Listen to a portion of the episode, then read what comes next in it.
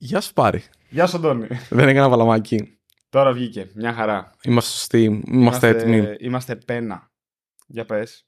Τι Τι κάνουμε; να πω. Ε, Καταρχάς, θεωρείς ότι θα κοπεί σήμερα ο ήχος ή όχι; Θέλω να στοιχηματίσεις. Καταλάβαμε γιατί κόπηκε την προηγούμενη φορά. Έχω την εντύπωση ότι επειδή δεν είχα βάλει το Do Not Disturb στο ρολόι την ώρα που ξεκινούσαμε και το έβαλα μετά από λίγο, ναι. μάλλον ε, αποφάσισε ότι με κάνει disturb το GarageBand και σταμάτησε στον Α, υπολογιστή. οκ, ναι. Δηλαδή, Α, οκ, οπότε πάει αυτό μάλλον να πάρει το μικρόφωνο Α, Ναι. να κάνει κάτι τέτοιο. για και- να μπορείς να απαντάς στο τηλέφωνο από, το, το, από τον υπολογιστή. Τι- Είναι από αυτές τις μαγείες που Ναι, στο πιο, στο πιο απλό σενάριο και στο 80% του πληθυσμού, ξέρεις, it just works, αλλά μόλις αρχίζουν και γίνονται λίγο πιο περίπλοκα τα, εντάξει, είσαι τα εκπλήξει. σενάρια. Ναι, Και ως γνωστόν οι εκπλήξεις δεν είναι ωραίες γενικά. όχι, δεν είναι ωραίες οι εκπλήξεις στο, στο software, τουλάχιστον. να πω. Γενικότερα δεν είναι ωραίες οι εκπλήξεις. Για Γιατί. Α, δεν, δεν ξέρω τι, πού θα τα κατέληγα, αλλά ήθελα Αλλά να ναι. πω ότι οι, οι εκπλήξεις, όταν κάποιος σου κάνει ένα δώρο έκπληξη, κάτι ρε παιδί μου έκπληξη, άλλο αυτό. Οι εκπλήξεις Α, όταν οκ. συμβαίνει κάτι το οποίο σου αλλάζει το πώς θα έκανες κάτι. Δηλαδή, πώς να το πω. Δηλαδή, Ναι, ναι, το... ναι, ναι. Την εικόνα που έχεις για την πραγματικότητα. Αυτό, εκείνη τη εκεί- στιγμή. αυτές οι εκπλήξεις δεν είναι, Οκ, κατάλαβα. δεν είναι ωραίες νομίζω. Προφανώς, εντάξει, το να τα- σου κάνουν ένα πάρτι έκπληξη, ένα δώρο Ναι. έκπληξη, φαντάζομαι ότι Είναι μόνο καλό. μόνο, Το- για το περισσότερο μέρος των ανθρώπων. Το April's Fools σ' αρέσει που κάνουν οι εταιρείες, το βαριέσαι. Έχω κουραστεί σε σημείο, προσπαθώ να και αναρωτιέμαι πώς γίνεται να μην είχαν κουραστεί αυτοί που παρακολουθούσαν αυτά τα πράγματα πριν από μένα. Απλά μπορεί να μην ήταν τόσο πολύ μόδα. Ναι. Δηλαδή, εγώ θυμάμαι, οκ, τι... υπάρχουν κάποια καλά April Fools που γινόταν πριν από καμιά δεκαετία, ναι, ναι, δεκαπενταετία. ναι, εκεί ήταν που έπαιζε πάρα πολύ. Εντάξει, το κάναμε μία φορά, το κάνανε κάποιοι πρώτη φορά, ή τουλάχιστον εγώ είδα κάποια για πρώτη Ναι. φορά και αισθάνθηκα ότι αυτό, α, έχει πλάκα. Ε, νομίζω όμως ότι δεν είχε μετά πλάκα. Ναι, δεν ξέρω. Δηλαδή, νομίζω ότι θυ- κούρασε. θυμάμαι ήταν μια-δυο χρονιές που όλοι για κάποιο λόγο πηγαίνουν να δουν τι April Fools έχει κάνει Google εκείνη τη Ναι, μέρα. ναι, ναι. Έπαιζε πάρα πολύ αυτό. Ή ας πούμε το Stack Overflow που πάντα έχει έναν ε, χαζό τρόπο να κάνεις browse στην εφαρμογή. Α, ναι. Έχει ναι, ή βάζουν κάποιο περίεργο mode, ας πούμε, στην εφαρμογή. Αυτό που είχαμε κάνει και εμείς σε Sourceler. Είχαμε βάλει το, το, hot hot dog dog. stand. Ναι, Πω, ναι, πω, ναι. ναι. Το είχαμε κάνει κι εμείς. Αλλά εντάξει, νομίζω ότι για κάποιους ήταν καλό. Ξεκίνησε, είχε πλακίτσα. Επειδή όμως για κάποιους πήγε καλά, μετά το κάναν όλοι και μετά έγινε λίγο αηδία. Λοιπόν, έχω αποφασίσει Ναι. τι April's Fools Ναι. θέλω να κάνουμε του χρόνου στην εταιρεία. Δηλαδή Και έκανα αυτό όλη αυτή την εισαγωγή Ναι, ναι. για να μου πεις τι θα κάνουμε κι εμείς. Α, θα σου πω μόνο ότι είναι ένα April's Fools. Ναι. April's Fool. Ναι. Το οποίο το σκέφτομαι και θέλω να το κάνουμε ε, από εποχές SourceLair. Ok. Και θα σου πω μόνο ότι ο Θανάσης είχε ενθουσιαστεί με αυτό. Και μόλις κλείσουμε, Θα γιατί μου δεν πρέπει να το θυμίσεις. πούμε εδώ, θα σου πω ποιο Προφανώς. είναι και, και θα, του χρόνου θα το κάνουμε. Οκ. Άρα να βάλουμε μια υπενθύμηση 1η Μαρτίου για να το θυμηθούμε. Ανοίγω το ρολογάκι εδώ. Μπορείς να βάλεις υπενθύμηση Ναι, χωρίς έχει- φωνή; Έχει reminders εδώ, λέει scheduled. Έχει, δεν έχει να πατήσω συν. Add reminder. Α, όχι, πρέπει να μιλήσω. Αυτό νομίζω ότι πρέπει να μιλήσεις. Λοιπόν, δεν έχει σημασία. Λοιπόν, πάμε να δούμε τι θα πούμε σήμερα. Σήμερα, λοιπόν, εμπνευσμένος από το μικρόφωνο μου, Ναι. θα ήθελα να μιλήσουμε λίγο για QA. Γιατί το μικρόφωνο μου λέει QA Past 02, το οποίο δεν έχω Τέλεια. την παραμικρή ιδέα τι σημαίνει. Αλλά Ναι. θα ήθελα λίγο να δούμε για το πού πέφτει η υπευθυνότητα του, του ελέγχου του αποτελέσματος Μμμ. και του κώδικα και όλης της διαδικασίας και πώς μπορούμε να διασφαλίσουμε προφανώς το καλύτερο δυνατό αποτέλεσμα για τον τελικό πελάτη, γιατί Μμμ. αυτό είναι που θέλουμε να κάνουμε όλοι, και πώς αυτό μπορεί να γίνεται αν έχει νόημα ή ποια είναι η γνώμη μας για τις ομάδες που κάνουν αποκλειστικά και μόνο αυτό, και λίγο να πιάσουμε όλο αυτό το κομμάτι. Δεν είμαι σίγουρος αν το έχουμε ξανασυζητήσει. Δεν νομίζω ότι το έχουμε ξανασυζητήσει. Άμα δεν νομίζεις εσύ, μάλλον δεν το έχουμε ξανασυζητήσει, γιατί έχεις καλύτερη μνήμη από μένα. Οπότε νομίζω είναι μια καλή ευκαιρία να το πιάσουμε λίγο και αυτό. Ωραία. Καταρχάς, είναι γαμό τα θέματα και θα ήθελα του χρόνου να φέρουμε κάποιον ο οποίος είναι ειδικός σε αυτό, Μμμ, να ναι. το διαλευκάνουμε κι άλλο. Οπότε πάμε στο QA. Καταρχάς, θεωρώ ότι μ, ανάλογα, ξέρεις, το προφανές ότι ανάλογα με την πίσνα, το μέγεθος, το τι κάνουμε, όλα αυτά, όλο αυτό διαφέρει. Σωστό. Αλλά θα πάρουμε Ας ξεκινήσουμε από ένα παράδειγμα εταιρείας όπως είναι η δικιά μας. Από εδώ είναι που μπορούμε, είναι μια μικρή εταιρεία Μμμ. η οποία κάνει web development ή mobile development ας πούμε. Ωστόσο, νομίζω ότι αυτό που θα συζητήσουμε τώρα επεκτείνεται και σε ένα βαθμό και σε πιο μεγάλους οργανισμούς. Δεν σημαίνει ότι επειδή Μμ. σε ένας μεγάλος οργανισμός αντικαθίστανται κάποια πράγματα, απλά προφανώς επειδή άλλες ανάγκες πιστότητας έχει μια μικρή ομάδα που κάνει ένα website, άλλες μια εταιρεία που κάνει μια εφαρμογή, άλλες μια εταιρεία που κάνει μια εφαρμογή που έχει θέματα ασφαλείας ή ιατρικά Ναι, ναι, ναι, δεδομένα ναι. ή μια τράπεζα. Άρα και η φύση νομίζω της δουλειάς, αλλά και το μέγεθος εταιρείας και κατ' επέκταση το τι, τι σημαίνει ότι μια εφαρμογή είναι ok να βγει προς τα Θα σου, έξω. πω, θα σου πω τη γνώμη μου και γι' αυτό λέω δεν θεωρώ ότι πρέπει να αντικατασταθεί κάτι στον τρόπο που δουλεύει μια μικρή εταιρεία. Θεωρώ όμως ότι προστίθενται κάποια layers Μμμ. καθώς αυξάνεται το ρίσκο και αυξάνεται η πολυπλοκότητα της εφαρμογής. Μου αρέσει. Αυτό είναι, αυτό είναι που πιστεύω ότι χρειάζεται. Δηλαδή, ωραία. Έχουμε να φτιάξουμε, έχουμε το Volti, το Ωραία. δικό μας προϊόν. Okay, εμείς τι κάνουμε, ανοίγουμε, αν πάρουμε και στη λίγο πιο μεγάλη διαδικασία, έχουμε μια ιδέα. Ανοίγουμε ένα discussion στο Μμμ. GitHub, στο οποίο συζητάμε λίγο πιο ελεύθερα, θα μοιραστούμε κάποια links για το τι είναι αυτό το οποίο θέλουμε να φτιάξουμε γύρω από τον τελικό χρήστη. Και όταν έρθει η ώρα και έχουμε αποφασίσει ότι θέλουμε να το κάνουμε, έχουμε μια εικόνα τεχνικά πώς θα το προσεγγίσουμε, ανοίγουμε ένα GitHub issue στο οποίο περιγράφουμε τι είναι αυτό το οποίο θέλουμε να πετύχουμε. Σωστά. Ωραία. Το άτομο το οποίο θα αναλάβει να ελοποιήσει το συγκεκριμένο issue, γιατί νομίζω κατά βάση είναι ένα άτομο το οποίο αναλαμβάνει το κάθε issue, σπάνιος έχει γίνει κάποιος διαμοιρασμός, ελέγχει ότι αυτό το, ο κώδικας τον οποίο έγραψε κάνει τη δουλειά την οποία περιγράφει το GitHub issue. Και ανάλογα με το πόσο ε, δουλειά έχει τεχνική αυτό δηλαδή, θα γράψουμε και κάποια tests αυτόματα. Μμμ. Για να δούμε ότι αυτό δουλεύει. Γιατί θεωρώ ότι τα αυτόματα tests είναι μέρος του QA. Απλά το κάνεις offload στη μηχανή. Οπότε αυτό θεωρώ ότι είναι το bare minimum. Δηλαδή το κάθε άτομο να παίρνει κάτι το οποίο περιγράφει όχι πήγαινε και άλλαξε αυτό το όνομα της συνάρτησης που οκ και αυτό μπορεί να είναι προφανώς μια δουλειά, ένα refactoring αλλά μιλάω τώρα κάτι προς τον τελικό χρήστη και αφού το υλοποιήσει ελέγχει ότι κάνει τη δουλειά του Μμμ. και ανάλογα τώρα με την εταιρεία, την κουλτούρα, όλα αυτά, αλλά κατά τη γνώμη μου πρέπει να υπάρχει κάποιο automated test, ρε παιδί μου, που εξασφαλίζει ότι καθώς θα συνεχίζουμε εμείς να αναπτύσσουμε αυτό το code base, αυτή η λειτουργικότητα δεν θα σπάσει. Αυτό για μένα είναι το bare minimum. Από εκεί ξεκινάμε και αυτό πρέπει να το έχουμε όλοι σε... Ακόμα και στο μεγαλύτερο enterprise που έχει 500.000 QA engineers που θα φτάσουμε εκεί. Ναι, νομίζω υπάρχουν διάφορα βήματα μέχρι εκεί, αλλά νομίζω ότι θα πάμε και μέχρι εκεί. Ε, εγώ θα έλεγα ότι θα πρέπει και ένας προγραμματιστής να έχει τρέξει κάποια βασικά σενάρια. Σίγουρα η... ένας προγραμματιστής δεν μπορεί να σκεφτεί ή υπάρχουν πολλά υποσενάρια τα οποία μπορεί να μην τα κάνει και δεν θα πάει να τρέξει ενδεχομένως σε όλη την εφαρμογή τα σενάρια αυτά. Αλλά το, το να κάνεις κάποια βασικά σενάρια τα οποία πιστοποιούν ότι αυτό που είχε στο μυαλό σου σαν λειτουργικότητα δουλεύει τουλάχιστον με έναν βασικό τρόπο που έχεις στο μυαλό σου, είναι και αυτό μέσα σε αυτό. Ναι. Δηλαδή, ε, φτιάχνω εγώ μία αναφορά.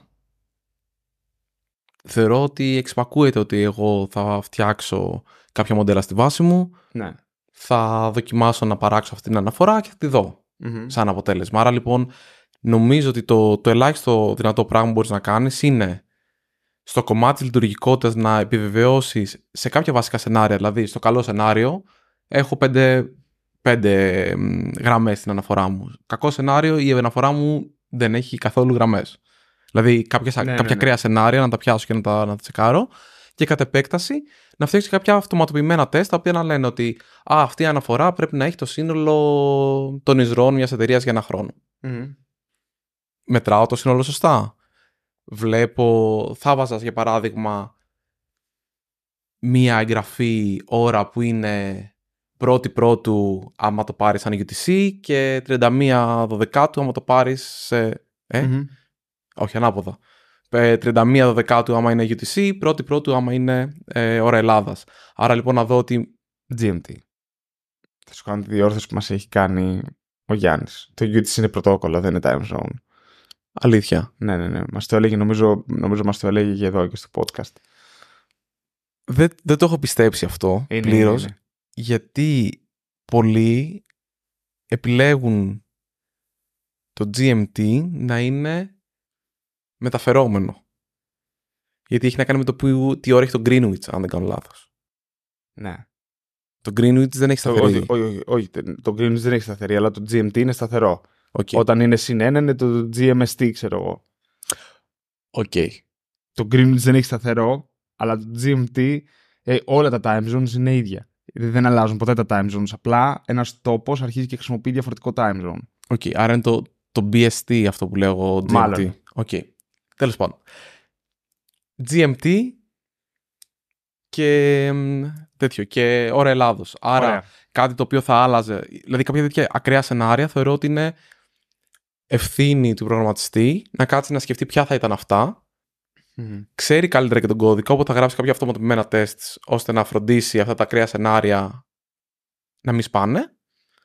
Και μετά θα κάνει και κάποιες βασικές, ε, μια βασική χρήση μέσω της ε, ε, διαπαφής εφαρμογής, ώστε να μπορέσει να καταλήξει στο ότι αυτό το πράγμα είναι Μμμ. έτοιμο να το δει και ένας δεύτερος άνθρωπος. Ναι. Έτσι, γιατί θα πάμε και εκεί μετά. Ή ένας τρίτος ή ένας τέταρτος. Γιατί ανάλογα με το πόσες διαδικασίες θα βάλουμε και θα συζητήσουμε, αυτό γίνεται, ε, έχει μια συνέχεια. Άρα λοιπόν θεωρώ ότι τουλάχιστον τα unit tests όπως ε, συνήθως λέμε και ένας βασικός έλεγχος της λειτουργικότητας είναι ακόμα στην ευθύνη του προγραμματιστή. Ναι. Θεωρώ μέσα σε αυτό ε, και στα ακραία σενάρια που είπες και μάλλον αυτά εννοείς είναι κενά data, Μμμ, πολλά data μμμ. εμ, και σφάλματα. Δηλαδή Σωστά. πρέπει να δεις ότι όταν υπάρχει κάποιο σφάλμα τύπου το API, αν έχεις κάποια API, το API response επιστρέφει, δεν επιστρέφεις. Σκάει για παράδειγμα το HTTP request. Τι κάνεις. Ωραία. Δεν σου επιστρέφει OK. Τι κάνεις; Ωραία. Ε, περιμένεις JSON αλλά είναι unparsable. Τι κάνεις; Αυτά πρέπει, είναι, είναι στα στανταράκια που πρέπει να φροντίσεις. Plus, ε, όχι plus, ή αν έχεις κάποια εφαρμογή η οποία δεν έχει APIs από πίσω και όλα αυτά, που εμείς οι εφαρμογές μας συνήθως είναι μικτές, όπου δεν χρειάζεται API, είναι μια φόρμα, φροντίζεις τα σφάλματα της φόρμας να εμφανίζονται όπως πρέπει στο τέλος. Και ίσως και μια άλλη δοκιμή που μπορείς να κάνεις, αν και αυτό νομίζω έχει λυθεί πλέον, αλλά παλιά δεν ήταν αυτονόητο, ήταν το UTF-8, δηλαδή ότι είναι το, το Unicode, ότι όλοι, όλοι οι χαρακτήρες παίζουν, αλλά πλέον νομίζω είναι αρκετά λυμμένο αυτό, ειδικά με την Python 3. Κοίτα, Στην Python 3 δεν έχεις καθόλου αυτές τις μετατροπές από Unicode σε Ναι. μη Unicode κλπ. Μου- Και άρα οι μου έχει μείνει βιβλιοθήκες. Το τραύμα. Εμείς είχαμε τραύμα μεγάλο γιατί είχαμε τότε το... οι Git βιβλιοθήκες, οι οποίες δουλεύανε συνήθως με Ναι. byte strings, Ναι. δηλαδή με, ε, με τα bytes ενός string σε όλες τις περιπτώσεις. Η εφαρμογή μας δούλευε όσο μπορούσε με Unicode, γιατί επειδή είχαμε και επεξεργασία κειμένου από πελάτες, έπρεπε να μπορούμε να υποστηρίξουμε πιο περίεργα ναι, πράγματα. ναι, οπότε ναι. ήταν. ε, η συγκυρία θα έλεγα ότι ήταν λίγο πιο περίεργη τότε. Ναι, ναι, ναι. Γιατί μπορούσες είτε να πεις ότι εγώ πάντα χρησιμοποιώ το ένα ή το άλλο, ναι. αλλά εμείς μέσα στον κώδικα πρέπει να χρησιμοποιήσουμε διαφορετικό, Ανάλογα με την διαφορετικά περίσταση. πράγματα ανάλογα με την περίσταση. Ναι, ναι, οκ. Οπότε Έχεις δίκιο, έχεις δίκιο, έχεις δίκιο. Αυτό ήταν, ναι. νομίζω ότι ήταν ε, ε, εκεί το κομμάτι. Αλλά σίγουρα ναι, είναι και κάτι το οποίο πρέπει να δεις. Για παράδειγμα, αν έχεις κάτι το οποίο θα μπει κα- μετά στο URL, ένα username ή κάτι τέτοιο, θα πρέπει να μην έχει. Θα πρέπει. Προφανώς και υποστηρίζεται να έχεις Unicode σε URLs, αλλά μάλλον δεν είναι φοβερή ιδέα. Ή Λοιπόν. τουλάχιστον εμένα δεν μου αρέσει. Θα σου πω, ούτε εμένα. Θα σου πω πότε μ, ήταν η πρώτη μου επαφή με τη σημασία του να τσεκάρεις πολλά data. Και είναι μία φορά στο Cambridge Μμμ. που ήσουν κι εσύ. Όλο κύμο ο Λοιπόν, άτομος. πρόσεξε. Ε, έρχεσαι με τον Μάριο να πάμε στο Django Weekend Α, εκείνη τη φορά. και ναι. μετά πηγαίνουμε στο γραφείο, στην ARM. Έρχεστε μια μέρα από εκεί. Οπότε εκεί που καθόμαστε και τρώμε, έρχεται ο manager μου, ο Dan, και λέει, ε, πάρει μου λέει, τι ήταν αυτό το οποίο εγώ είχα να υλοποιήσω. Είχα να υλοποιήσω ένα σύστημα notifications, όπως έχει το GitHub. Notifications, όχι push notifications, αλλά στην εφαρμογή μέσα όταν κάτι συμβαίνει για το οποίο πρέπει να γνωρίζεις, να είναι ένα notification στο προφίλ σου. Οπότε μ, πάω εγώ και φτιάχνω ένα μοντέλο το οποίο λεγόταν notification, Οκ. το οποίο γινόταν generate από το σύστημα, το οποίο είχε τρεις τύπους. Μμμ. Ήταν το, τα είχα ονομάσει broadcast, multicast, unicast. Το θυμάμαι πάρα πολύ καλά, θα σου πω γιατί. Θα, θα, θα δεις, θα δεις που κολλά. Το broadcast ήταν το σύστημα που παρήγαγε ένα notification που πρέπει να πάει σε πολλούς. Okay. Το multicast εννοούσε ότι πρέπει να, πά, πρέπει να πάει σε όλους το broadcast. Το multicast σε πολλούς. Το unicast είναι ένα notification που πάει σε έναν. Okay. Ωραία. Οπότε το κάνουμε ship αυτό λίγο πριν έρθετε εσείς στο γραφείο. Okay. Και αρχίζουν και γίνονται κάποια events τα οποία ήταν όλα broadcast τα οποία αρχίζουν να παράγουν σωρεία notifications. Οκ. Okay. Πάρα πολλά. Ήταν νομίζω. Και, και ήρθε και μου λέει, να ξέρεις, μου λέει απλά έχουν παραχθεί περίπου 10 εκατομμύρια notifications, μου λέει στα τελευταία λεπτά. Α, άρα ξέφυγε. Ναι, ναι, ναι. ναι. ναι όχι, του λέω, έρχομαι, μου λέει, όχι, μου λέει, εντάξει, το φτιάχνουμε. Ήταν, ήταν cool. Αλλά αυτό μπλόταρε τη βάση και μετά, επειδή η βάση δεν είχε. Δεν ήταν σπασμένη σε διαφορετικά tables, ξέρω εγώ, σε διαφορετικούς servers ή οτιδήποτε, ήταν γενικά τα, τα queries επιβαρύνθηκαν πάρα πολύ. Okay. Ε, οπότε, αυτή είναι η πρώτη φορά που λέω δεν μου πέρασε ποτέ από το μυαλό να το σπαμάρω λίγο. Ναι, βέβαια Τώρα, από δεν θα σκεφτείς πάντα να το σπαμάρεις, αλλά ένα, ένα event σύστημα είναι σαν να είναι by design για spamming. Ναι, είναι, είναι λίγο ναι. δύσκολο. Εντάξει, βέβαια, αυτό θεωρώ ότι είναι μια πιο δύσκολη άσκηση για κάποιον ε, ο οποίος ναι. κάνει πρακτική όπως είναι τότε, έτσι. Ναι. Προφανώ, προφανώς, μα και ούτε αυτό υπήρχε απέτηση από μένα. Ότι δεν, δεν με σήκωσε καν από εκεί που καθόμασταν και τρώγαμε. Αλλά θέλω να πω, και ούτε λέω ότι πρέπει να πας να σπαμάρεις τη βάση για ό,τι κάνεις. Όχι. Είναι λίγο extreme αυτό τώρα. Να πεις, Α, φτιάχνω ένα σύστημα με comments. Α, κάτσε να πάω να κάνω 100 εκατομμύρια comments. Όχι, μην το κάνεις. Όχι, αλλά το να έχω 50 notifications όμως είναι κάτι ναι. το οποίο θα μπορούσε να συμβεί για κάποιον που δεν πήγε για κάποιο χρόνο. Να το στο UI. Και μετά μπορεί να μου έρθει η ιδέα ότι αυτό θέλει και pagination τελικά. Και δεν το έχει σκεφτεί κανένας. Σωστά. Ή μπορεί για παράδειγμα το query να σου δίνει τα τελευταία 50 notifications και όχι τα, τα τελευταία ναι, ναι, 10, ναι, ναι, τα τελευταία 5, ναι, ναι, δεν ξέρω, κάποια ας πούμε. Ώστε να μην σε βάζει μια διαδικασία σε ένα αυτό το πράγμα, να σε πονάει μετά. Ας πούμε, να... Απλά αυτό για μένα ήταν μια ωραία στιγμή που μετά σκέφτηκα. Αυτό δεν το σκέφτηκα εκείνη τη στιγμη Είναι εύκολο να το σκεφτώ την επόμενη φορά. Αυτό.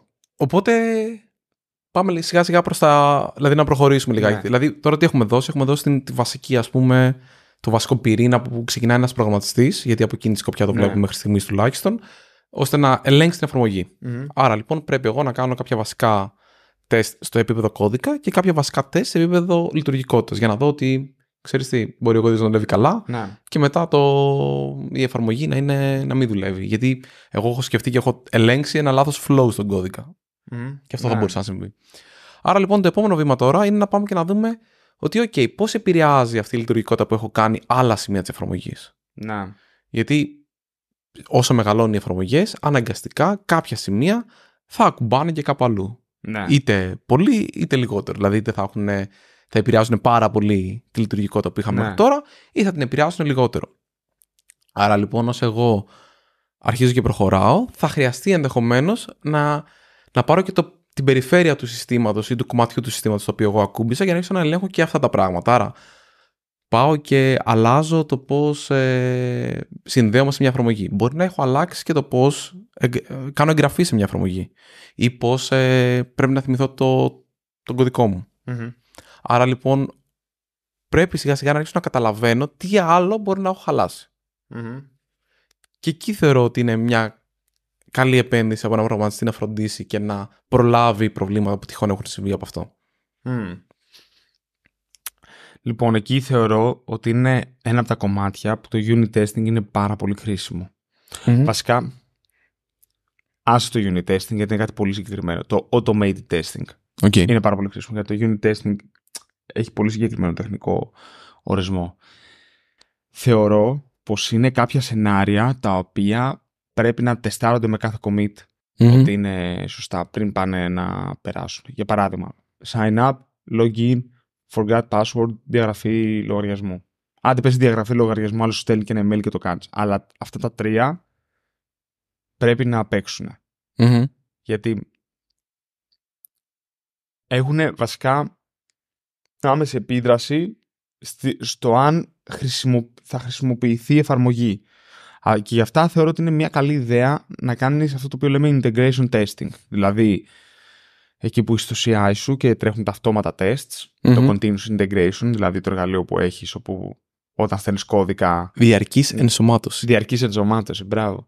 Ε, όταν στέλνεις κώδικα τρέχει αυτόματα κάποια τεστάγια, κάποιες δοκιμές, κάποια πράγματα. Μπορεί εκεί να σηκώνει τοπικά ένα σερβερ της εφαρμογής σου και να ανοίγει ένα Chrome αυτόματα, ένα browser και να προσπαθεί να κάνει sign in. Να λέει πήγαινε σε αυτή τη σελίδα, βάλε αυτά τα στοιχεία, φτιάξε το λογαριασμό, ωραία, τώρα πήγαινε στην άλλη, κάνε σύνδεση, ωραία πήγαινε στην άλλη, ε, πάντα ότι ξέχασε τον κωδικό μου και κάπως να ελέγξει ότι έφυγε το email. Αυτό θέλει λίγο παραπάνω δουλειά στο integration testing, αλλά anyway, θεωρώ ότι κάποια τέτοια βασικά σενάρια είναι χρήσιμο να γίνονται Μμμ. με integration testing. Δηλαδή, ούτε γίνεται κάθε φορά να μπαίνεις και να, να βλέπεις αν ε, μπορεί κάποιος να γραφτεί ή όχι στην εφαρμογή. Γιατί είναι κάτι το οποίο κάθε φορά θα μπεις και θα το κάνεις με τον ίδιο τρόπο. Ναι, και Οπότε θεωρείς πρέπει να είναι ότι- αυτόματο. Ναι, και δεν θα αλλάξει και συχνά, δηλαδή είναι και πράγματα τέτοια νομίζω. Άρα, ως integration testing, νομίζω ότι μπορούμε να πούμε ότι είναι η διαδικασία, μάλλον η αυτοματοποίηση της διαδικασίας ε, χρήσης εφαρμογής ως ένας πραγματικός πελάτης. Ναι, Ή- Είτε αυτός είναι μέσω ενός browser, σωστά. μπαίνω από τα κουμπάκια, ή μπορεί, επειδή μπορεί να έχεις κάποιο δημόσιο API, θα μπορεί να είναι η χρήση του API αυτού. Σωστά. Ε, συνήθως εμείς προτιμάμε νομίζω το, το API να, να ελέγξουμε γιατί είναι λίγο πιο εύκολο. Μμμ. Αλλά ναι, ιδανικά θα έπρεπε να φτιάξεις και κάτι τέτοιο. Ναι. Θεωρώ, θεωρώ ότι είναι χρήσιμο, ειδικά σε κάποια τέτοια σημαντικά σενάρια. Είναι κάπως πιο αργό, δηλαδή παίρνει λίγο χρόνο όλο αυτό να σηκώσω το σερβερ, να ξεκινήσει η εφαρμογή, να σηκωθεί ο browser. Γι' αυτό δεν, ίσως να μην θες να κάνεις πάρα πολλά πράγματα εκεί και ίσως να θες να το τρέξεις και κάπως παλα- παράλληλα, να μην σου μπλοκάρει άλλα πράγματα. Μμμ. Δεν ξέρω.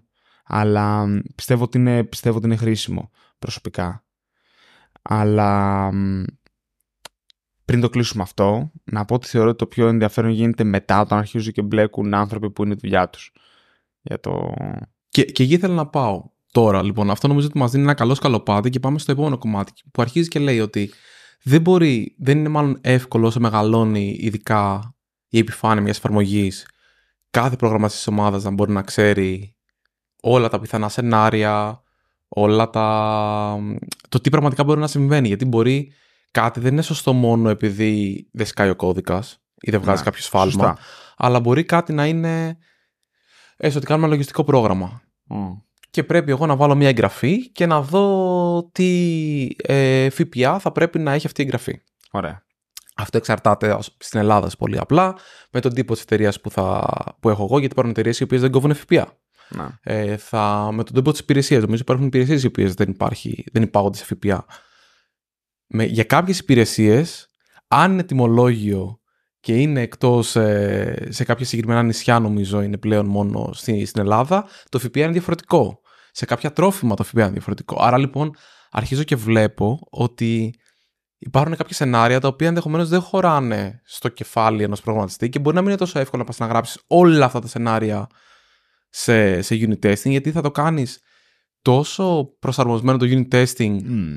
στον κωδικά σου και στην εφαρμογή Που σου. στην ουσία απλά περιγράφεις τον κώδικα με άλλο Ναι. κώδικα. Αυτό. Άρα λοιπόν η πιθανότητα λάθος είναι πολύ κοντινή. Γιατί όπως Ναι. έκανες λάθος την πρώτη φορά, μπορεί να κάνεις λάθος και δεύτερη φορά. Ακριβώς. Άρα λοιπόν εκεί πέρα έρχονται και μπαίνουν άνθρωποι που μπο- γνωρίζουν πάρα, μα πάρα πολύ καλά την, ε, τη λογική μιας εφαρμογής πλέον. Άρα πάμε στο πώς επιχειρησιακά πρέπει να δουλεύει αυτή η εφαρμογή, πώς ο τελικός ε, καταναλωτής θα τη χρησιμοποιήσει και ούτω καθεξής.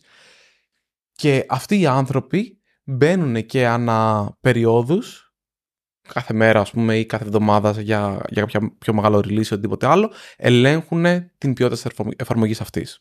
Μ. Και αυτοί συνήθως λέγονται ε, quality assurance. Engineers. Οι, οι engineers νομίζω είναι αυτοί που το κάνουν και αυτοματοποιημένα. Ε, νομίζω μπορείς να είσαι QA χωρίς να είσαι QA engineer. Οκ. Α, Τέλος πάντων, λέγονται βασικά φροντίζουν για την ποιότητα μια, εφαρ- μιας εφαρμογής και μπορούν να το κάνουν με δύο τρόπους. Είτε με το χέρι, Ναι. είτε με κώδικα. Μμ. Και εκεί αρχίζει και γίνεται πάρα πολύ ενδιαφέρον γιατί και επικίνδυνο θα έλεγα γιατί από τη μία ε, ενδιαφέρον γιατί μπορεί ένας κώδικας που φαινομενικά είναι εντάξει, τελικά να βρεθεί ότι έχει κάποιο πρόβλημα, Μμμ. γιατί το βρήκε ένας άνθρωπος ο οποίος γνωρίζει καλύτερα τη λογική της εφαρμογής, Μμμ. που είναι το πρώτο κομμάτι. Και το επικίνδυνο, και θα, θα συζητήσουμε και τα δύο, είναι όταν οι προγραμματιστές εισαγωγικά βαριούνται πλέον να γράψουν ε, σωστό unit testing, integration testing ή οτιδήποτε άλλο αυτοματοποιημένο έλεγχο, γιατί σου λέει θα το πετάξω στον Πάρη, άμα έχω κάνει καμιά χαζομάρα θα τη βρει ο Πάρης. Το οποίο αυτό θεωρώ ότι είναι μεγάλη παγίδα να πέσεις. Και θέλει Μμ. πολύ μεγάλη προσοχή, γιατί αυτό δημιουργεί πολλά προβλήματα. Αλλά πώς το βλέπεις εσύ, ενώ από τη δικιά σου σκοπιά; Ναι. Καταρχάς 100%. Αυτό που λες ισχύει, δηλαδή, α το πιάσει το QA. Αυτό παίζει πάρα πολύ δυστυχώς. Ναι, νομίζω Ναι. ότι οι περισσότεροι από εμάς που έχουμε δουλέψει σε μια ομάδα που έχει ομάδα QA, Το, Το έχουμε ζήσει. Ωραία. Εμ, θεωρώ ότι αυτό καταρχάς είναι πρόβλημα αυτό που λέμε κουλτούρας στην Μμμ. εταιρεία. Δηλαδή πφ, και ο μόνος τρόπος να λυθεί είναι να, να έχεις άτομα τα οποία θέλουν να κάνουν καλή δουλειά. Δηλαδή δεν γίνεται διαφορετικά. Εμ, τώρα, θεωρώ, θεωρώ πως εκεί ίσως μπορούν να είναι χρήσιμα κάποια metrics. δηλαδή, δεν είναι όλοι οι άνθρωποι το ίδιο. Και θέλω να πω, αν ένας QA engineer ή ένα QA staff, δεν ξέρω πώς να το πω, ένα προσω- προσωπικό quality assurance, ε, παρατηρεί ότι εγώ όταν παίρνω από τον Αντώνη κάτι είναι πένα, αλλά όταν παίρνω από τον Μπάρι πρέπει να κάθισω μία ώρα. Είναι μια πραγματικότητα αυτή η οποία θεωρώ ότι είναι χρήσιμη. Δηλαδή Μμμ. αυτό είναι κάτι το οποίο πρέπει να, πρέπει να το ξέρεις. Και προφανώς και αυτό θα συμβεί και δεν θα, έχουμε, θα είμαστε πάντα consistent. Αλλά όταν τακτικά βλέπεις ότι ε, με συνέπεια η δουλειά από ένα άτομο Είναι απρόσεκτη. είναι απρόσεκτη και σου φέρνει πολλαπλάσιο δουλειά μετά, Μμμ. αυτό είναι κάτι το οποίο ε, κάτι πρέπει να το κάνεις και να δούμε τι, τι γίνεται εκεί. Ε, και, αυτό, θε- και αυτό θεωρώ ότι είναι το, το πιο σημαντικό και να είναι ξεκάθαρο το τι, πού ξεκινάει η δουλειά του ενός και πού σταματάει του άλλου. Δηλαδή, Μμμ. εγώ φτιάχνω κάτι το οποίο πρέπει να είναι σωστό. Αφ- το άτομο το οποίο είναι στο QA, η δουλειά του είναι να δει συνολικότερα την εφαρμογή. Δηλαδή δεν είναι ότι παίρνουμε, πάμε να φτιάξουμε μια καινούργια δυνατότητα. Έχουμε για παράδειγμα να φτιάξουμε, λέω εγώ, στο Volti να μπορούμε όταν κάποιος μας στέλνει ένα μυστικό να του στέλνουμε πίσω ευχαριστώ, ξέρω εγώ. Μμμ. Λέω, ωραία. Και εγώ φτιάχνω τη δυνατότητα αυτή, ο Πάρης, και εσύ που είσαι ο Αντώνης είσαι QA. Εμένα δική μου δουλειά είναι αυτό που το οποίο φτιάχνω να δουλεύει σωστά. Η δική σου δουλειά που είσαι QA είναι να δεις ότι με αυτό το οποίο φτιάχνω εγώ γενικά η εφαρμογή συνεχίζει να συμπεριφέρεται σωστά. Σωστά. Αν εγώ βρω κάτι το οποίο είναι συγκεκριμένο σε αυτό το οποίο. Αν εσύ βρεις κάτι το οποίο είναι συγκεκριμένο σε αυτό το οποίο έφτιαξα εγώ, είναι λόγω της εμπειρίας της γενικότερης. Δεν είναι επειδή εγώ δεν αφιέρωσα τον απαραίτητο χρόνο.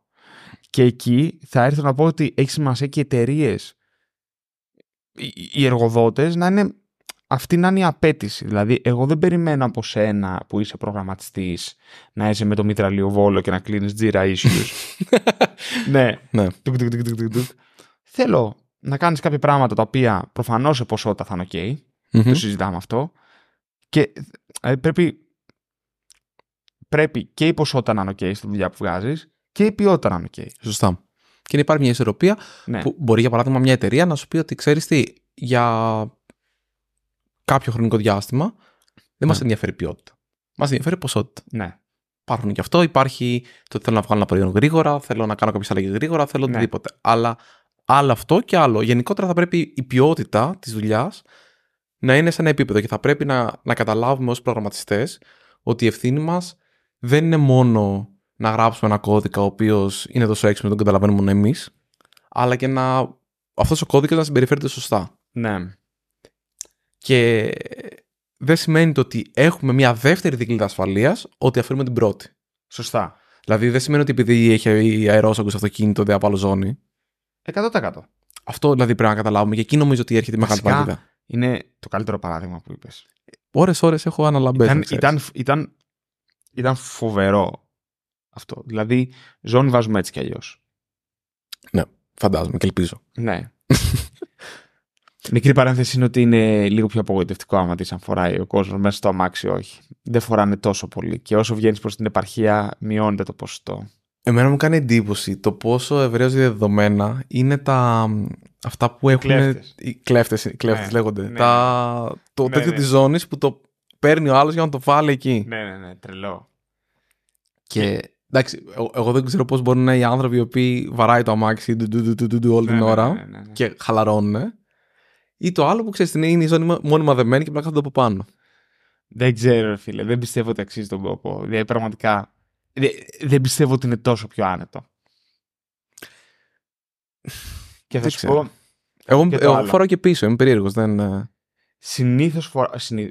κάποιες φορές φοράω και πίσω. Το οποίο αυτό δεν το Εξαρτάται. κατάλαβα ποτέ. Τι θα πει επειδή είσαι πίσω; Δηλαδή, πίσω έχεις ακριβώ. Εντάξει, θεωρητικά. Δεν θα αφήσει το παράθυρο. Ναι, θεωρητικά. Αλλά κατά τη γνώμη μου φοράς και πίσω. Αυτό είναι το σωστό. Γενικά, εγώ δεν θα ήθελα να κοπανίσω πάντως σε μια θέση Ναι, ναι. ναι. με το αμάξι να πηγαίνει 50 χιλιόμετρα την ώρα, σου λέω.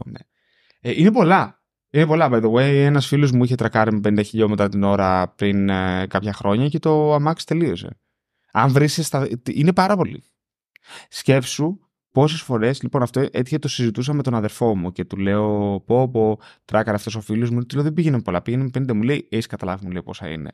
μου λέει: Σκέψου Ναι. το βράδυ που εσύ, ξέρω εγώ, θα σηκωθείς να πας για κατούρμα, ξέρω εγώ, άμα χτυπήσεις ένα τείχο, κυριολεκτικά πες να πηγαίνεις με 3-4 χιλιόμετρα την ώρα και εσύ εκείνη τη στιγμή. Λες, Ναι. wow. Άμα με το ποδήλατο χτυπήσεις κάπου που Χτυπάς εκτοξεύεσαι. τείχου στο μάτια κατούρμα το βράδυ. Όχι, αλλά ναι, έχει τύχει ρε παιδί μου. Έχει τύχει, είναι το μόνο που θα πω.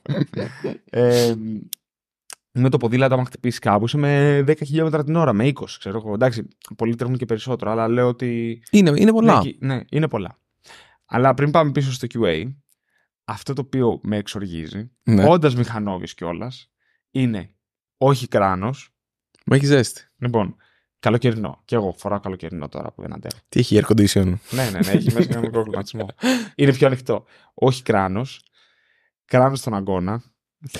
Το κράνο Α, στον αγκώνα δεν μπορώ να το συνειδητοποιήσω. Ελπίζω κανένας από αυτούς που παρακολουθούν αυτό το podcast να μην το κάνει αυτό. Αλλά αν κάποιος φοράει το κράνο στον αγκώνα, θα ήθελα να μου πει γιατί το κάνει.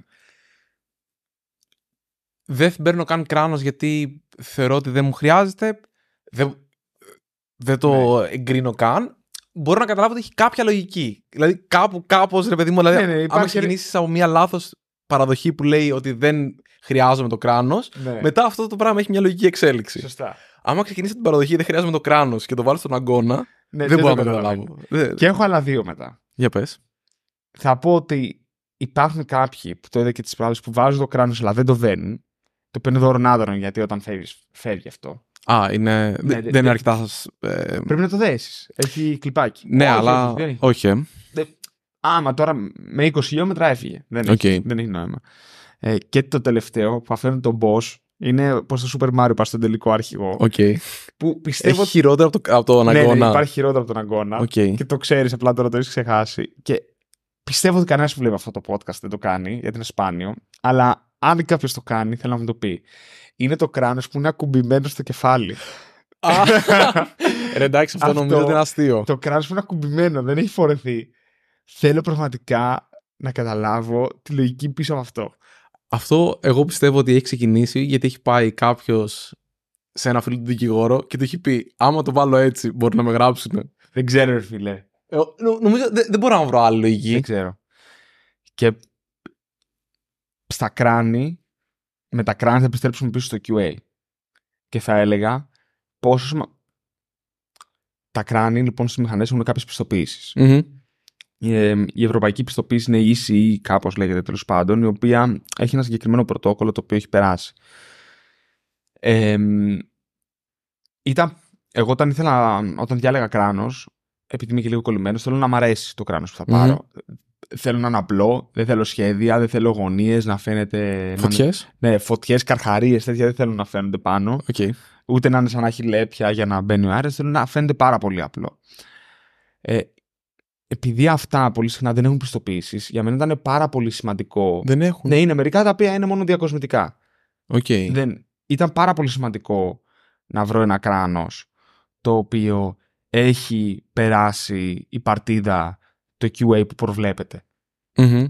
για να νιώθω ασφαλής. Δηλαδή, γιατί, OK, αν έπρεπε να διαλέξω ανάμεσα σε ένα ωραίο κράνος και σε ένα Ασφαλές. ε, ασφαλές, θα διάλεγα πάντα το ασφαλές. Μμμ. Αλλά εδώ δεν ήθελα να κάνω trade-off. Δηλαδή, δεν θα έκανα trade-off να πληρώσω κάποια παραπάνω χρήματα για να έχει και τα δύο, γιατί αυτό ήταν το trade-off. Είναι, είναι σημαντικό. Και πάμε πίσω στο software σιγά-σιγά. Να καταλάβεις ότι όταν ειδικά χρησιμοποιείς μια εφαρμογή η οποία είναι σημαντική, έχει περάσει, ρε παιδί μου, ε, έχει ασχοληθεί, έχει πάρει τη σοβαρότητα που πρέπει κατά τη Μμμ. διάρκεια των δοκιμών και της εξασφάλισης ποιότητας. Ε, π- πριν πάμε σε πιο, χωρίς να πάμε σε πιο σοβαρές εφαρμογές τύπου web banking, κρατικές εφαρμογές, πάμε στη δικιά μας πάλι, στο Volty. Το οποίο είναι μια εφαρμογή η οποία υπόσχεται end-to-end encryption. Μμμ. Δηλαδή, ο Πάρης θέλει να στείλει κάτι στον Αντώνη και πρέπει κανένας εκτός από τον Αντώνη, ακόμα και αυτοί που έχουν φτιάξει το Volty, να μην μπορούν να δουν το μυστικό. Μμμ. Αυτό είναι μια πολύ σημαντική υπόσχεση που δίνουμε. Εμ, πρέπει να το αντιμετωπίσεις με σεβασμό και με συνέπεια. Αυτό και με υπευθυνότητα. Από τον προγραμματιστή μέχρι πιο, πιο μπροστά. Και γι' αυτό καθώς σοβαρεύει η εφαρμογή και έρχομαστε πίσω από εκεί που ξεκινήσαμε, έχει σημασία να έχεις QA engineers οι οποίοι κάνουν τη δουλειά τους Μμμ. και όχι τη δουλειά σου σαν προγραμματιστή. Και πριν πάμε στο, στη δουλειά ενός QA engineer, το οποίο θεωρώ ότι είναι πάρα πολύ ενδιαφέρον και πώς αυτό μεταλλάσσει λίγο όλη αυτή τη διαδικασία, ε, εγώ θέλω να, να κρατήσω και ένα βήμα πίσω, γιατί το, το ανέφερες, που είναι η δουλειά τους και όχι η δουλειά σου. Ναι. Και εκεί πέρα αυτό προκαλεί πάρα πολλά προ- προ- προβλήματα, τα οποία μπορεί να μην είναι εμφανή, αλλά εκτός από το ότι βάζει δουλειά παραπάνω σε κάποιον τρίτο, έχεις δηλαδή μια ομάδα QA, η οποία θα, άμα δει Αντώνης θα κάνει με διπλάσια προσοχή τον έλεγχο, γιατί ξέρει ότι έχεις διπλάσια πιθανότητα να βγάλεις κάποιο σφάλμα. ναι. Πέρα λοιπόν από αυτό, έχεις και πάρα, πάρα πολύ μεγάλη καθυστέρηση στο πότε μια λειτουργικότητα που έχει γραφτεί, έχει γραφτεί σε κώδικα Μμ. θα καταλήξει να είναι παραγωγική. Γιατί θα ξεκινήσει να πετάς μπαλάκια, το οποίο είναι ό,τι χειρότερο μπορείς να κάνεις και από άποψη διάθεσης και από άποψη ταχύτητας μέσα σε μια ομάδα. Θα ξεκινήσει λοιπόν, θα φτιάξεις την εφαρμογή, δεν αντεστάρεις, θα πεις πολύ ωραία, τελείωσα το πρώτο ticket, θα πάω στο δεύτερο, το πετάς στο μπάρ, το μπαλάκι, ξεκινάς στο δεύτερο. Το δεύτερο αυτό δεν το πιάνει κάποιος άλλος, ο οποίος ενδεχομένως είχε τελειώσει τη δουλειά του μέχρι εκείνη τη στιγμή. Βρίσκει ο Πάρης το πρόβλημα μετά από μία μέρα, μετά από δύο μέρες, γιατί προφανώς ο Πάρης δεν είναι πάνω από σένα, δεν είναι ε, ο υπάλληλός σου για να σε υπηρετεί ατομικά. Είναι Σωστά. μια, ένα άτομο το οποίο έχει πολλά άτομα να Είναι μέρος εξυπηρετήσει. της υποδομής εταιρείας. Είναι μέρος Ακριβώς. της υποδομής. Άρα λοιπόν δεν είναι πραγματικός χρόνος αυτό το πράγμα. Βρίσκει ο Πάρης το πρόβλημα, πετάει πίσω σε έναν τον μπαλάκι τους, λέει: Φίλε, πρέπει να φτιάξεις αυτά τα πέντε πράγματα. Το ένα πράγμα, το δύο πράγματα. Εσύ σταματάς αυτό που έκανες και κάνεις ένα τρελό context switch εκείνη τη στιγμή από το task 2. Το task 2 παραμένει Ναι. στα ζήτητα, γιατί ούτε εσύ δουλεύεις εκείνη τη στιγμή σε αυτό, ούτε κάποιος άλλος μπορεί να το πάρει, γιατί έχει ξεκινήσεις να δουλεύεις πάνω σε αυτό. Ξεκινάς να δουλεύεις τώρα λοιπόν ξανά την πρώτη λειτουργικότητα. Χάνεις το επόμενο release, γιατί μπορεί τα releases που έχεις να είναι εβδομαδία για παράδειγμα, και δεν βγαίνει το task αυτό στην ώρα του. Ξαναστέλνεις πίσω στο QA να ξαναφροντίσει να δει ότι όντως διορθώθηκαν αυτά. Χάνεις δεύτερη φορά χρόνο από το QA. Ξανακάνεις context switch, πηγαίνεις στο άλλο task. Δηλαδή, Χαμένος χρόνος τζάμπα. η ταχύτητα, εσύ νομίζεις ότι εγώ κάνω τρία πράγματα ταυτόχρονα και είμαι γρήγορος; Και η πραγματικότητα είναι ότι αυτό προ- προκαλεί μια πάρα πολύ μεγάλη καθυστέρηση. Σωστά. Άρα, εκεί πέρα έρχονται και λένε ότι το πρώτο είναι το κομμάτι που συζήτησαμε μέχρι τώρα είναι και πού σταματάει η δικιά σου ευθύνη και η δικιά σου ευθύνη είναι στα βασικά να μην έχεις φάει γκολ. Δηλαδή, μην ε, σκάει η εφαρμογή χωρίς να δοκιμάσεις ή άμα είναι άδεια ή πολύ γεμάτη. Δηλαδή, κάποια βασικά πράγματα. Να σου, να σου έρθει πίσω και να φας όλο το χρόνο επειδή όντως υπήρχε κάποια λειτουργικότητα που δεν ήξερες, δεν καταλάβαινε σωστά, δεν, δεν, δεν. Και γι' αυτό έγινε αυτό το πράγμα. Και ο τρόπος λοιπόν για να μπορέσουμε να το λύσουμε αυτό, ενδεχομένως θα είναι να έχουμε λίγο πιο αυτοματοποιημένο και το QA. Άρα δηλαδή, αντί να είναι ο Πάρης διαθέσιμος εκείνη τη στιγμή, να είναι μια αυτοματοποιημένη διαδικασία διαθέσιμη εκείνη τη στιγμή, ώστε να μπορέσει να τρέξει και αν είμαστε αρκετά τυχεροί να βρει το πρόβλημα Σωστά. αυτό το οποίο δημιουργήσει εσύ. Και εκεί πέρα έρχεται το, το QA engineering ή το software engineering in test, όπως ε, κάποιοι άλλοι το λένε, όπου συνήθως QA engineers ή προγραμματιστές που τους ενδιαφέρει πάρα πολύ, δηλαδή είτε είναι κάποιος ο οποίος τον ενδιαφέρει πάρα πολύ η λειτουργικότητα της εφαρμογής και θέλει να μάθει να γράφει κώδικα, είτε κάποιος που γράφει κώδικα και τον ενδιαφέρει πάρα πολύ το πώς λειτουργεί μια εφαρμογή και πώς ε, είναι όλα αυτά τα σενάρια. Εκεί λοιπόν έρχεται και παντρεύεται αυτά τα δύο τμήματα, θα το πω έτσι, οι διαφορετικές περσόνες ε, ανθρώπων και γίνεται κάποιος ο οποίος γράφει αυτοματοποιημένα τεστς, όπως τα integration tests τα οποία ορίσαμε εμείς πριν, αλλά που ελέγχουν ακόμα περισσότερο και ακόμα καλύτερα την λειτουργικότητα μιας εφαρμογής. Mm-hmm. Πες. Και γιατί αυτό το πράγμα διαφέρει από το integration testing, γιατί έχει διαφορά να γράψω εγώ και τη μία και την άλλη μεριά που θα τη σκεφτώ με τον ίδιο τρόπο και τις δύο φορές Σωστά. Και διαφορετικό να το γράψει κάποιος τρίτος, ο οποίος θα προσπαθήσει να δώσει μια άλλη οπτική. Άλλο το ε, Γιάννης Πίνη, Γιάννης Χερνάη, όπως λέγεται ναι, η παροιμία. ναι, ναι, ναι. Και άλλο το να έρχονται δύο μυαλά πρακτικά εκείνη τη στιγμή και να προσπαθούν να γίνουν συμβατά μέσα από μια κοινή διαπαφή, που είναι η εφαρμογή εκείνη τη στιγμή. Ναι. Συμφωνώ πάρα πολύ. Θεωρώ ότι αυτό είναι ένα level ακόμα πιο μπροστά το οποίο λες, δηλαδή πλέον οι, οι εφαρμογές πρέπει να έχουν κάποιο complexity και σίγουρα να φέρουν κάποια χρήματα που να δικαιολογούν Σωστά, bro. αυτούς τους πόρους, γιατί είναι, είναι και περιζήτητοι εντωμεταξύ οι engineers, δηλαδή πληρώνονται πάρα πολύ καλά και είναι και, είναι και λίγοι. Έχω την εντύπωση ότι ένα άλλο πράγμα που κάνουν επίσης είναι το ότι οι engineers κάθονται και χρησιμοποιούν την πραγματική εφαρμογή στο production. Ή στο staging περιβάλλον ενδεχομένως. Αλλά ναι. Ο, και μ, ανεξαρτήτως δηλαδή του τι ετοίμασε ο Αντώνης, υπάρχουν και Q engineers ή είναι και μέσα στη δουλειά τους γενικά να χρησιμοποιούν την, ε, την Παραγωγική. Ναι, την, ή την staging, αλλά μια, ένα σταθερό περιβάλλον Μμμ. έτσι ώστε να ανακαλύπτουν πράγματα όπως θα τα ανακάλυπτε και ένας χρήστης. Σωστό.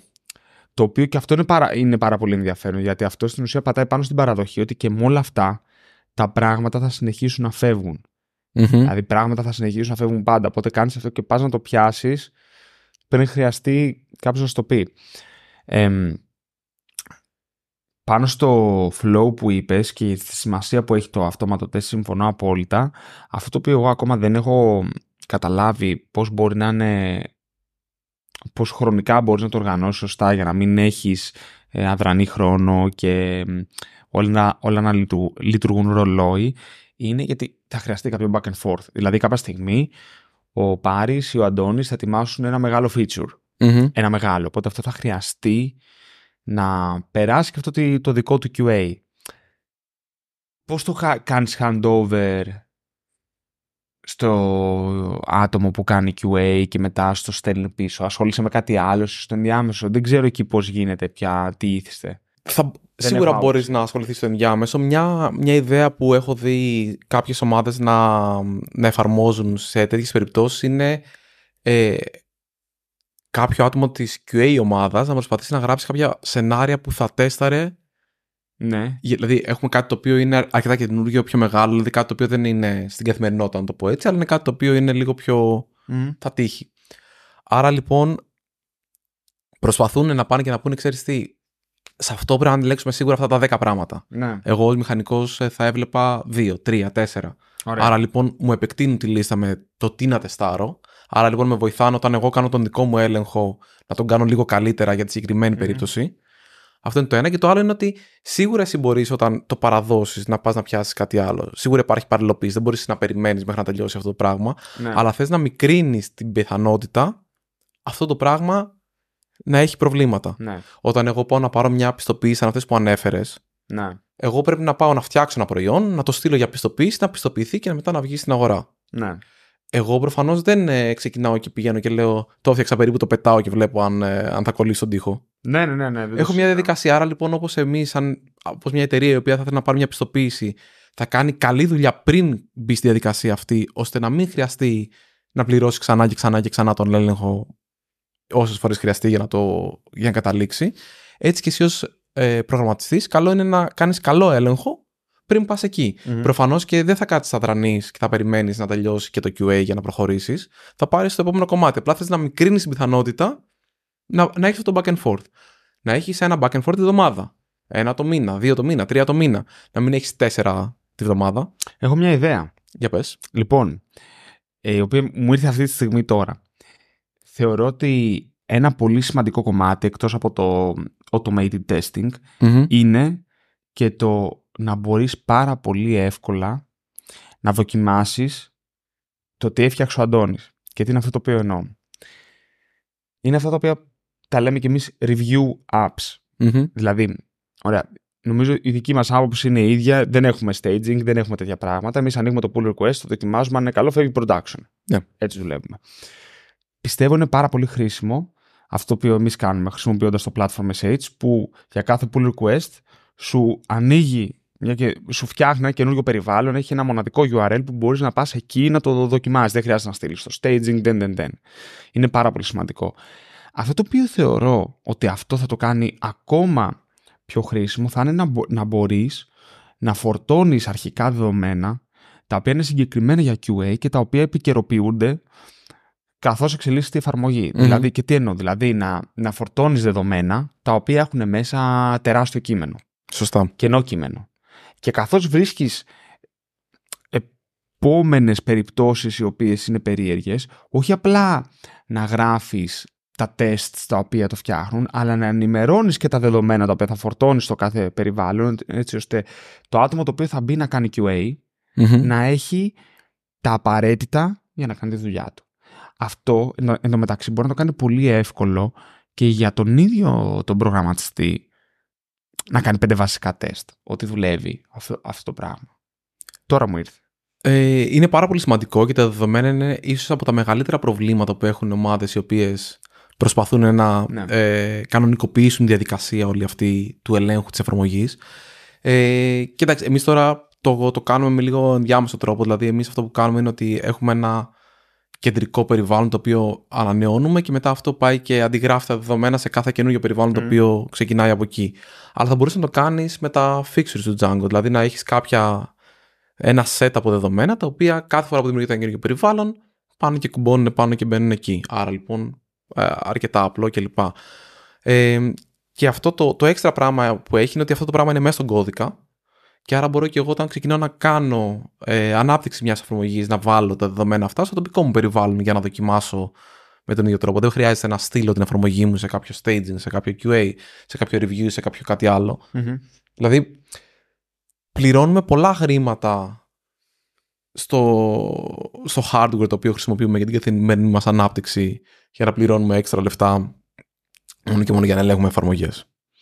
Ναι, και πλάκα-πλάκα έχω αρχίσει να ψηλιάζομαι ότι το να τρέχεις τα τεστ στον υπολογιστή σου είναι πολύ πιο γρήγορα από το να τρέχουν στο GitHub Actions, στο default. Εννοείται ότι είναι πολύ πιο γρήγορο, αλλά Εμείς έχουμε ε, ARM Max οι περισσότεροι. ναι, σχε- σχεδόν όλη στην εταιρεία. Αλλά το θέμα δεν είναι μόνο το πιο γρήγορο. Το, το GitHub Action είναι εκεί πέρα για να πιστοποιήσει ότι έχουν τρέξει τα τεστ και είναι, και είναι OK. Δεν είναι απαραίτητα για να πουσάρω τον κώδικα και να Μμ. δω αν θα τρέξει τα τεστ μου. Αλλά πάρει. παρόλα αυτά να μην βάλουμε pre-commit hooks να τα τρέχουν αυτόματα. τα, τα, τα pre-commit hooks με βάζουν εμένα και με αναγκάζουν μια διαδικασία για το πώς εγώ θα επιλέξω να κάνω τα commits μου για τη διαδικασία τοπικά σε μένα. Στα. Φαντάσου εσύ τα τεστ σου, άμα πας και πεις ότι εγώ θέλω να τρέχω τα τεστ μου όλα στον υπολογιστή μου και τα τεστ μου αυτά παίρνουν ένα λεπτό, να πρέπει κάθε φορά που κάνω ένα commit να παίρνει ένα λεπτό. Νομίζω το ένα ενδιαφέρον hook που θα μπορούσε να βάλεις θα ήταν το πριν το push. Pre-push hook. Υπάρχει Ναι, pre-push νο- hook. Νομίζω κάτι υπάρχει. Πώς υπάρχει το pre-receive, νομίζω υπάρχει και. Να, να το δούμε. Αυτό ίσως είναι πιο ενδιαφέρον, γιατί πρακτικά όταν εγώ θέλω να δώσω την, ε, τον κώδικά μου, οκ, εκεί ας τα τρέξω tests. Ή να κάνω σε ένα pre-commit πράγματα όπως formatting, ξέρεις.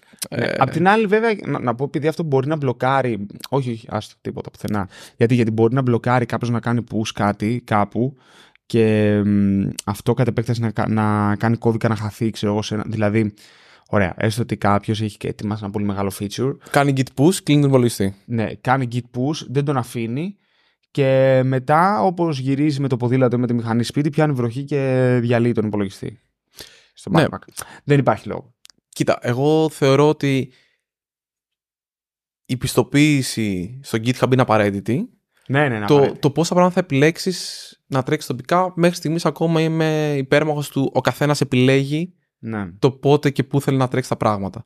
Και εγώ πόσες φορές έχω πουσάρει στο GitHub χωρίς να τρέξω τα τεστ, έχουν σκάσει και μετά λέω πάρτα. Και προφανώς μετά τα τρέχω στην υπο... Δηλαδή τα διορθώνω, τα Μμ. τρέχω στον υπολογιστή μου και μετά ξαναπουσάρω. καθώς μεγαλώνει η πολυπλοκότητα μιας εφαρμογής και του κώδικα. Μπορείς, αν έχεις πιο περίεργα workflows, που εγώ δεν θα ήθελα ποτέ να έχουμε τέτοια, μπορείς ε, στην ουσία ο καθένας να έχει το δικό του fork. Οπότε ό,τι που πουσάρει ο καθένας το δικό του fork είναι ok. Αλλά όταν ανοίξει pull request από ένα fork στο upstream, τότε είναι που πρέπει να το ναι. να περάσουν. Υπάρχει και αυτό. Να τα τρέχεις μόνο στο upstream. Έτσι κάπως νομίζω είναι σημαντικά και στο kernel. Στο kernel υπάρχουν, έχει μια λογική satellites που υπάρχουν δορυφορικά δηλαδή. Υπάρχουν κάποιοι που είναι υπεύθυνοι για διάφορα πράγματα και αυτοί, δηλαδή εσύ και εγώ δεχόμαστε commits, patches από διάφορο κόσμο και μετά εμείς αναλαμβάνουμε να τα στείλουμε upstream στο kernel. Αλλά εντάξει, αυτό έχει μια πολύ παραπάνω πολυπλοκότητα. Και εντάξει, νομίζω ότι δεν είναι τυπικός τρόπο. Όχι, δεν είναι σίγουρα. Μάλλον είναι και μοναδικός, δεν τον έχω ξανακούσει αυτόν. Ε, Πάντως, ναι, πρέπει αυτό το οποίο θα στείλεις να δουλεύει και να έχει κάποια βασικά έτσι, κάποιες βασικές περιπτώσεις να τις έχεις καλύψει. Αυτό. Σε γενικές γραμμές, νομίζω το, το σημαντικό, δηλαδή, αν μπορούμε κάπως έτσι να το συνοψίσουμε ας πούμε, μια, με έναν τρόπο, είναι ότι θα πρέπει η, η ευθύνη του προγραμματιστή είναι να στείλει κώδικα ο οποίος λειτουργεί σε ένα σημείο. Προφανώς, όχι προφανώς, πιθανώς να μην μπορεί να γνωρίζει όλη τη λογική μιας εφαρμογής, άρα γι' αυτό χρειάζεται μια δεύτερη ομάδα και για ένα δεύτερο μάτι και για ένα δεύτερο, μια δεύτερη προσέγγιση σε όλη αυτή τη διαδικασια Αλλά δεν σημαίνει ότι, α, πήραμε QA, θα σταματήσω να γράφω tests. Mm-hmm. Θεωρώ ότι αυτό είναι το πιο μεγάλο. Δεν ξέρω, εμένα με έχει χτυπήσει ε, πολύ αυτό. Όχι, όχι, συμφωνώ, συμφωνώ απολύτως. Συμφωνώ απολύτως. Ελέγχουμε ότι αυτό το πράγμα δουλεύει. Το πιο απλό. Ναι. Τέλεια. Πω πω. Κλείνουμε τέταρτη σεζόν. Ήρθε η τέταρτη σεζόν, η, η λήξη. Ναι, ναι, ναι, ναι. Καταπληκτικά. Πολύ ωραία. Μπήκε και Ιούλιος πλέον. Ναι. Οπότε... Ναι, τώρα δεν είναι, αλλά ναι, όταν ναι, θα... θα βγει το επεισόδιο, θα, βγει το επεισόδιο θα, είναι... Δεν έχουμε ξαναβγάλει επεισόδιο Ιούλιο, νομίζω. Όχι, Έχει πάει πολύ όχι, πίσω αυτή η σεζόν. Όχι. Αυτή η σεζόν πήγε πίσω γιατί θέλαμε να στήσουμε έτσι εδώ τα, τα πράγματα. Ναι, Εντάξει. ήμασταν λίγο αναβλητικοί. Σου δεν πειράζει. Για του, του χρόνου νομίζω είμαστε έτοιμοι να ξεκινήσουμε κατευθείαν. Έχουμε τα πάντα. Πλέον, νομίζω του χρόνου δεν θα έχουμε αλλαγές σημαντικές τουλάχιστον στο, στη δομή του στούντιο. Ναι. Άντε να αλλάξουμε καμιά λάμπα που τώρα εδώ εκεί κοίταζα έχει καεί μία. Έλα μωρέ, Έλα, μωρέ εντάξει ναι, ναι, ναι. τώρα. Τέλεια. Έχεις και καμιά πρόταση μήπως; Κοίταξε, ήθελα να, να προτείνω τίποτα, τίποτα καλοκαιρινό τώρα έτσι που, που έρχεται ο, ο καιρός. για πες εσύ, γιατί πρέπει να το σκεφτώ λίγο. Δεν είχα τίποτα, είχα μπλοκάρει full αλλά μου έδωσε φοβερή ιδέα να θα προτείνω την παραλία που πήγαμε για κάμπινγκ πέρσι. Αυτό ήμουν έτοιμος και λέω να το κάνουμε. Μπράβο, έλα, έτσι. Για Ωραία, το πήρα. Ε, η οποία. Όχι, κόλλησε. Ποιο είναι το όνομα τώρα, δεν θυμάμαι. Λιμνιώνας. Λιμνιώνας στην Εύβοια. Ναι. Ε, είναι κεντρική Εύβοια περίπου, ναι, ας ναι, πούμε. Ναι, ναι, ναι, Τη μεριά του Αιγαίου, θεωρείται από εκεί. Ναι, γιατί βλέπαμε τον ήλιο. Αυτό. Πάρα πολύ ωραία. Τότε... Πολύ ωραία είχαμε περάσει. Πολύ ωραία. Οπότε εγώ θα προτείνω την παραλία που πήγαμε την προηγούμενη φορά να το παίξω έτσι, που είναι η Δραγονέρα στο Αγκίστρι. Ωραίο. Ωραία. Και φέτος δεν λέμε που πάμε. Ακόμα. Όχι, φέτος θα αποφασιστεί γιατί είναι το ετήσιο πλέον ε, ναι. camping μια μισή ημέρα. Ναι. το planning camping που πάμε για planning γιατί τέτοιο. Ναι. Πάρα πολύ ωραία. Χαίρομαι που ήρθε στη... στο πέρας αυτής η σεζόν. Ναι, ναι, ναι, και εγώ. Ανυπομονώ τώρα να πάρουμε λίγο χρόνο, να χαλαρώσουμε Μπράβο. και μπορεί να έχουμε και ωραία πράγματα να ξεκινήσουμε την επόμενη σεζόν. Ναι, ναι, ναι, ναι. ναι, ναι. Καινούριο προτζεκτάκι θα Για να δούμε. Για να δούμε. Έτσι, να αφήσω ένα teaser για να το κλείσουμε. Έγινε. Καλό καλοκαίρι, Καλό λοιπόν. καλοκαίρι.